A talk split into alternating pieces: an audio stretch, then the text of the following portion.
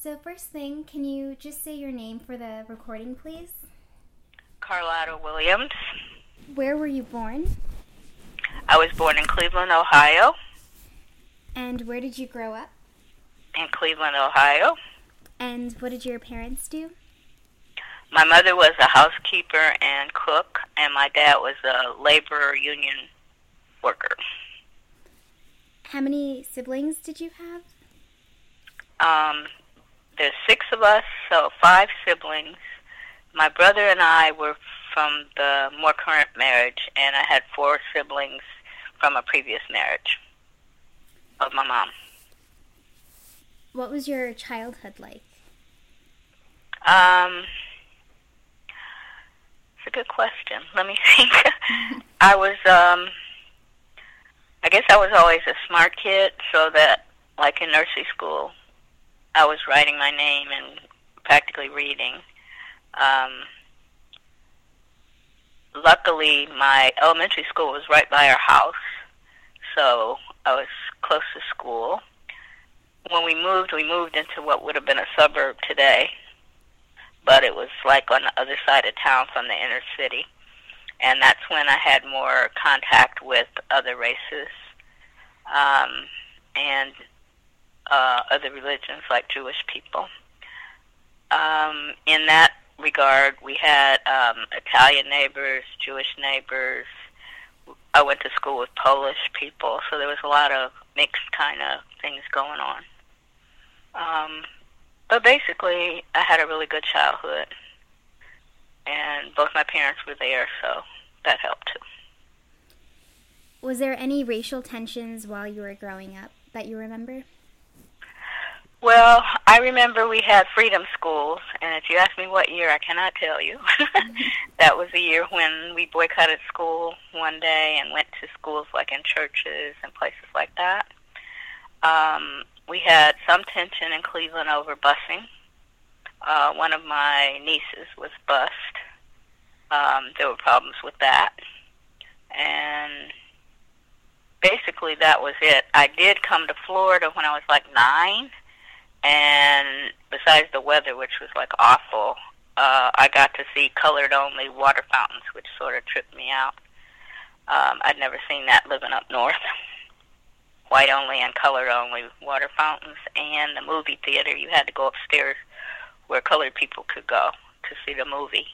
Couldn't go downstairs. Were your parents active politically or participate in any of the demonstrations? Um, my parents weren't. Um, my dad was active in labor politics, um, but I did a lot of demonstrating myself. Did they you... were very, they were older than me. They my father was born in 1899, and my mother was born in 1910. Did your parents belong to the NAACP? I think my mom did because she joined a lot of things through the church. Not my dad. Um, so, can you speak more about um, your early schooling and how you felt about it? Um, elementary school was good. The school was on the corner of my street where we moved to, so that was a good. Good. Um, we had at that time we had like summer where we had um, supervised recreational um, activities, and um, I liked playing softball, so we had t- tournaments and things like that that probably are short, missing now. Um, I was always in the, I want to say academically talented, but I don't remember what they called us. Um, I didn't like being isolated and that was after uh, what we call middle school now. It was junior high then. After junior high, I was sort of stuck with the really smart kids, and some of them had psychological problems, so it was just different for me. I spent a lot of time during my school years trying to fit in um, because I was always regarded as different. So, other than that, I thought I had a good education. Did the academically talented classes and stuff like academic placement advanced placement. That's what it was called, advanced placement. Um, so that I had college credits when I got out of high school. but other than that, it was pretty normal. Did you feel prepared to go to college? I thought I was until I got there.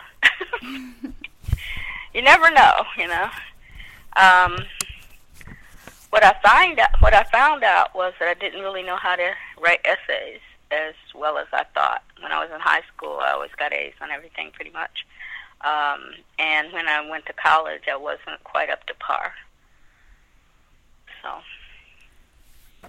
Were there um, any mentors that you had in high school? Hmm, that's a good question. Most of my mentors were not in the school. I I, I did a lot of extracurricular activities outside of school, so that's mainly where I got my mentors from. Our local uh, community center, um, places like that. So my mentors in school were rare. Um, like I said, it was. I don't remember any of the teachers specifically being mentors to me. Was education valued in your family? Um, it was for me, to me, I guess. Um, my brother was a chiropractor, so he sort of did that on his own. Um, my older brother, and it was valued. So none of my other siblings graduated from college, although my brother graduated from high school. So, why did you choose to apply to Goucher? Um, it was different. It was almost a seven sister, but it wasn't really. So that was one of the reasons. I didn't want to go to one of the normal seven sisters. So um, Goucher was the next best thing, and I thought it was unique enough. And I wanted to go to an all-girls school for some reason. Never did quite figure that one out, but it it wound up being a really good choice. Did you apply anywhere else? Yes, and I can't remember the name of it. um, it was a small school also. I've heard about it since, but I can't remember what the name of it was. And um, I went to Goucher because I got scholarships and I could afford to go. Did you know anyone at Goucher prior to attending? Nope. Never heard anyone, and it was hard for people to even say the word in my community. What were your The other thing, the other thing, uh, I'm sorry to interrupt you. The other thing was my counselors at high school were sort of negative, saying what we couldn't do and where we couldn't go. And so the ones of us that were in like the academically talented classes made decisions about where we wanted to go. Some of them did go to Seven Sisters schools. So I wanted to be different. What were your first impressions of Goucher?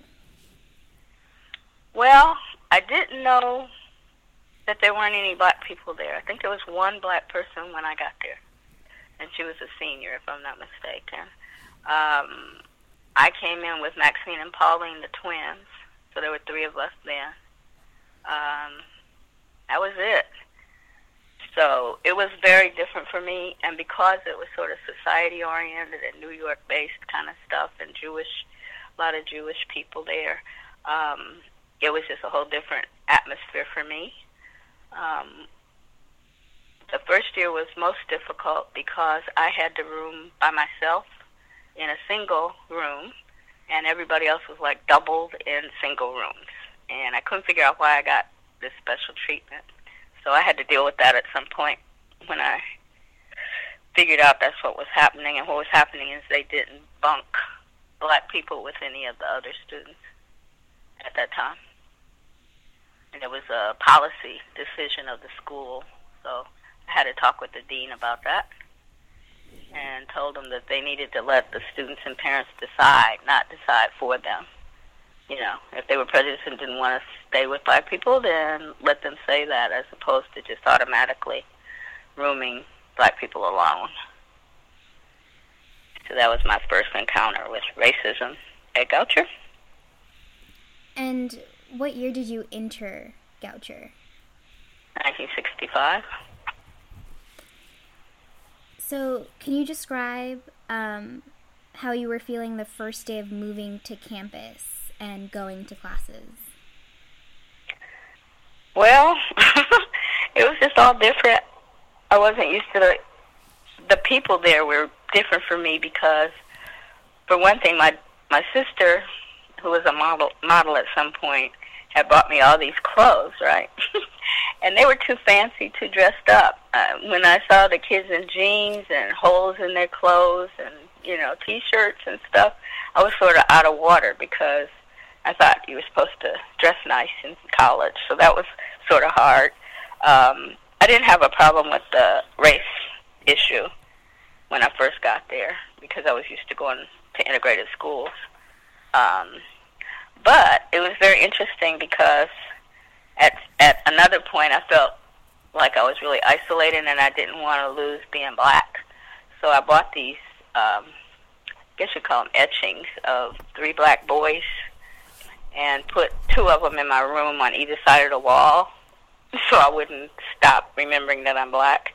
Um, that was one of my hardest parts.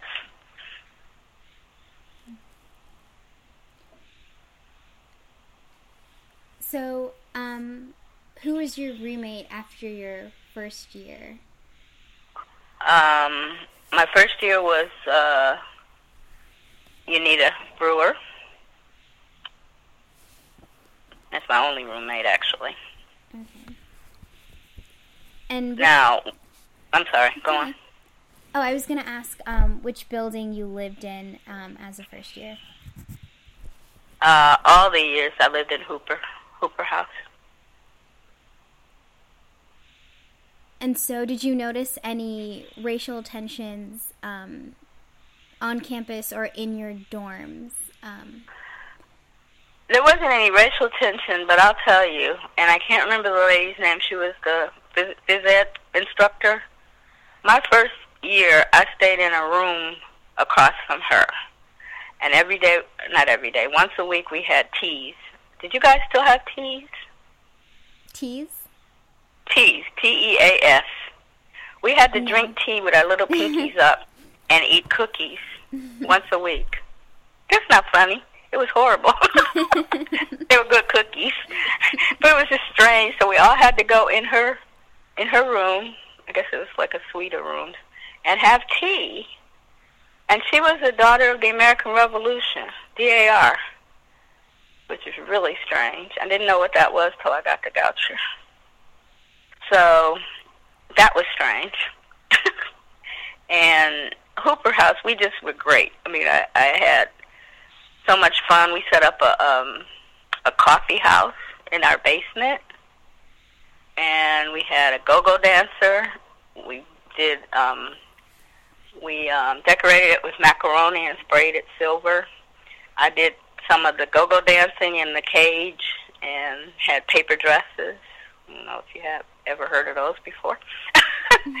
and uh, we just had fun. We made horrible um, tuna fish that we served, and I can't remember what drinks we served, but yeah, we just had a. It was cute. It was a little coffee house. It only seated maybe ten, twelve people. And the boys from uh, Johns Hopkins came over. So, who did you spend the majority of your free time with at Goucher? mostly um, the people in Hooper House. Um, Callie Angell, who has since committed suicide, I learned about that a couple years ago.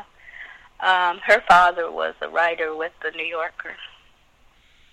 And Barbara, I don't remember Barbara's last name, Patty Kashiwa, Carolyn Nichols, and Unita. Those were the people that I was around. There were a few other Hooper House people that hung out with us, but that was us mostly. And since Unita and I had a corner basement room, everybody was always in our room. so we had fun. What was the social atmosphere like at Goucher? Um, I don't know. It was people sort of hung together. Um, we did so many things. We had, be- besides the coffee house, we had um, a duck. One year we had a duck living in the dorm with us. I don't know where Callie got it, but she got a duck, and it had to live in the bathtub. I never took a bath there again. um, it got to be four to five feet tall, and we would have to walk it and hope nobody caught us. Eventually, we got caught, and Callie was afraid somebody was going to eat it. But it was a huge white duck. If you could have seen us walking it, it was just hysterical. But we walked, we walked the duck. Um, socially, we were very active. Um, one of the problems with living in Towson was that it was very prejudiced at the time. Now, Unita, and she doesn't remember, she went out with a white guy that was the son of the Skippy Skippy Peanut Butter president. And they went out into Towson, and nobody would serve them. So they went to the sheriff's office or the police station, whatever that was in Towson, and they told the police there said that's just the way it is, and so they wouldn't serve them at all in Towson. It was very interesting. That was another example, because um, the townspeople used to call us the radicals on the hill because we did a lot of the demonstrating and buses and stuff into a lot of things. So um, I did the march in New York City against the Vietnam War. We had we took a bus up there and we walked around the whole of Central Park. That was really huge. And then we also took buses to the Pentagon, did the Leviathan. It was called that to raise the Pentagon. That one was the scariest one because they would um, the soldiers had bayonets and they would poke people, and then they started spraying um, tear gas. I never got far off the bus because people were coming back with their eyes all messed up, and we were trying to give them uh, wet rags to put on their faces so that the tear gas wouldn't mess them up. So that one was very strange. I did a lot more demonstrating after I left Goucher. What did you major in at Goucher? Um, biology and uh, with a minor in psychology. Were there any other black students in your classes? Um, you know what? I don't remember. I don't think so, though. Did you connect with any professors? Rhoda Dorsey. Um, actually, she became. I'm trying to remember. If she moved into our dorm, I can't remember that part. But um, that's how I found out I didn't know how to write essays, and she spent time with me. She was a history professor, and she spent time with me, showing me how to structure and write um, essay answers. And she and I became really close. And uh, Unita did send me her her obituary when she passed away, because she knew I was close to her. She's the only one that I can remember. There was another woman, and I don't remember her. She went with us to New York for the demonstration. I do remember that. Were there any professors you avoided? The phys ed DAR lady. In phys ed, she would use me as illustrations of how not to swim. In the middle of the pool, there I was. She would use me as a demonstration. Don't do that. That's what she'd say. So I never learned how to swim. I got traumatized. Um, so, can you speak more to um, your conversation with the administrator about um, being in a single as a first year and that being a policy? Well, I sat down and I can't remember which dean it was. Probably, well, anyway, I don't remember her name. Dean Green? Was her Dean Green? Dean Green, something like that. Um, and I made an appointment, went in, and told her what I felt. And she listened to me, and I think they changed that policy. But I was really upset when I saw these other people, like, you know, with bunk beds in a single. and I had this great room to myself, but I didn't know anybody, and it was my first year, so you know, it didn't it didn't dawn on me that that was the policy. But she was good. She listened, and like I said, I think they changed it. But luckily, UNITA came, so I had a black roommate anyway.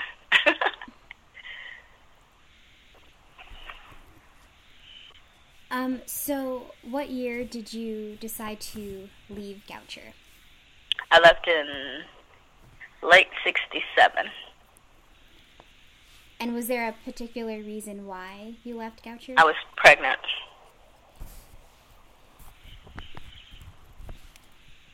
Do you have any special memories of Goucher that you'd like to share? Oh, let's see. I have so many. I was class president for a while. Was class president when I left. We did a um, special event. I don't know if you call it an event, uh, campaign kind of thing with the juniors of um, Johns Hopkins. It was called The Hunt.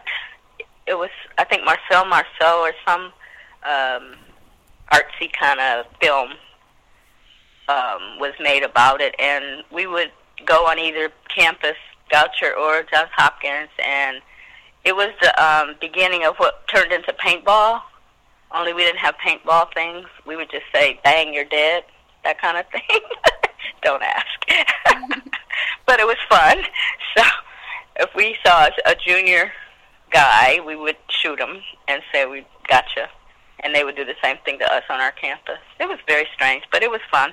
So that's how we got the mix with the junior boys and um, and us. We were the sophomores at that time. Um, the other thing that was always striking to me was the Naval Academy dinner. Do they still do that? No. Oh. All that etiquette stuff. This is what happened. um, there would be so many naval guys to match, and I'm not sure. I guess it was freshmen. Um, and they had to come to our dorm and ask for us, and we had to come down dressed in like almost formal, semi-formal. They were fully dressed in their academy clothes, white gloves and all, and they had to escort us to the dinner. It was very strange, but anyway, it was. and when I came down, there was only one black one in the in the uh, reception area, and that was mine. I knew that. Um, and then we went to the dance. The other stuff they had was mixers and that was what I called the cattle calls. Um, the boys' schools would come to us. We would go to the boys' schools as a big group, like just buses full of us, to their place, and then we'd all crowd into a room, and everybody would eye everybody, and then I guess pick out people they wanted to dance with or whatever. anyway, it was very strange too. It was Beatles music all that time. I got to say that. Um, and then the other thing that struck me is there was one fraternity on Johns Hopkins that had butlers. So they had their butlers serve them at mixers. The butlers would go get the drinks or whatever and then serve them at the table. The butlers were always black. Um, I don't know what fraternity that was. It was just another strange thing. Um, I'm trying to think what else, like socially. Think those were the main things. I always thought the mixers were crazy. And then what I what I wound up doing, and Unita with me. We went to the black schools, uh, Howard and Morgan State. So we sort of hung out a lot at Howard. We met some Nigerian guys. I went out with the guy that was head of the Nigerian Students Union in the U.S. and Canada. And during the course of that, we were fighting that Biafran War. I don't know what year that must have been like 66 or something when uh, Biafra split from Nigeria, was trying to become its own country. So that fight was going on in D.C. at the same time. We enjoyed going to the African dances and stuff. So we did a lot of international stuff at that point. But trying to get, you know, some black people there so we wouldn't be isolated. I don't know what else. There's a lot of memories that I haven't thought about in a long, long time. One of the other things I did when I had the little black boys on my walls, I had a poster, and you will not believe it was uh, Bill Cosby full face. Um, and then I had Superman things on my door. You know, I just tried to build a, a wall. um, so when I went home, it was very strange because I started talking with a New York accent, mm-hmm. And my relatives would say, "What is the matter with you?" So that's sort of the fallout, and I've had I had to learn how to modulate what I say and put slang in, you know, with my proper talk. I guess that's what you call it. that was the hardest adjustment for me, leaving a um, black family, going back with a white accent. That was the hardest, I think. How do you see Goucher today? I'm just surprised it's co-ed. I was totally freaked out when I saw that. I enjoyed it being all girls. It was just um, you felt like you could just do things. So I don't have any idea what it's like today because it's co-ed. How is it for you? Um, I guess we can talk about that off the recording. Um, okay. Yeah. All right. Is there anything else you would like to discuss at this point? Um, we've done the political. We've done the demonstrations. Um, just a, a few little personal things, like I didn't know how to do a tampon, and they helped me put one on, which was very interesting, through the doors of the bathroom.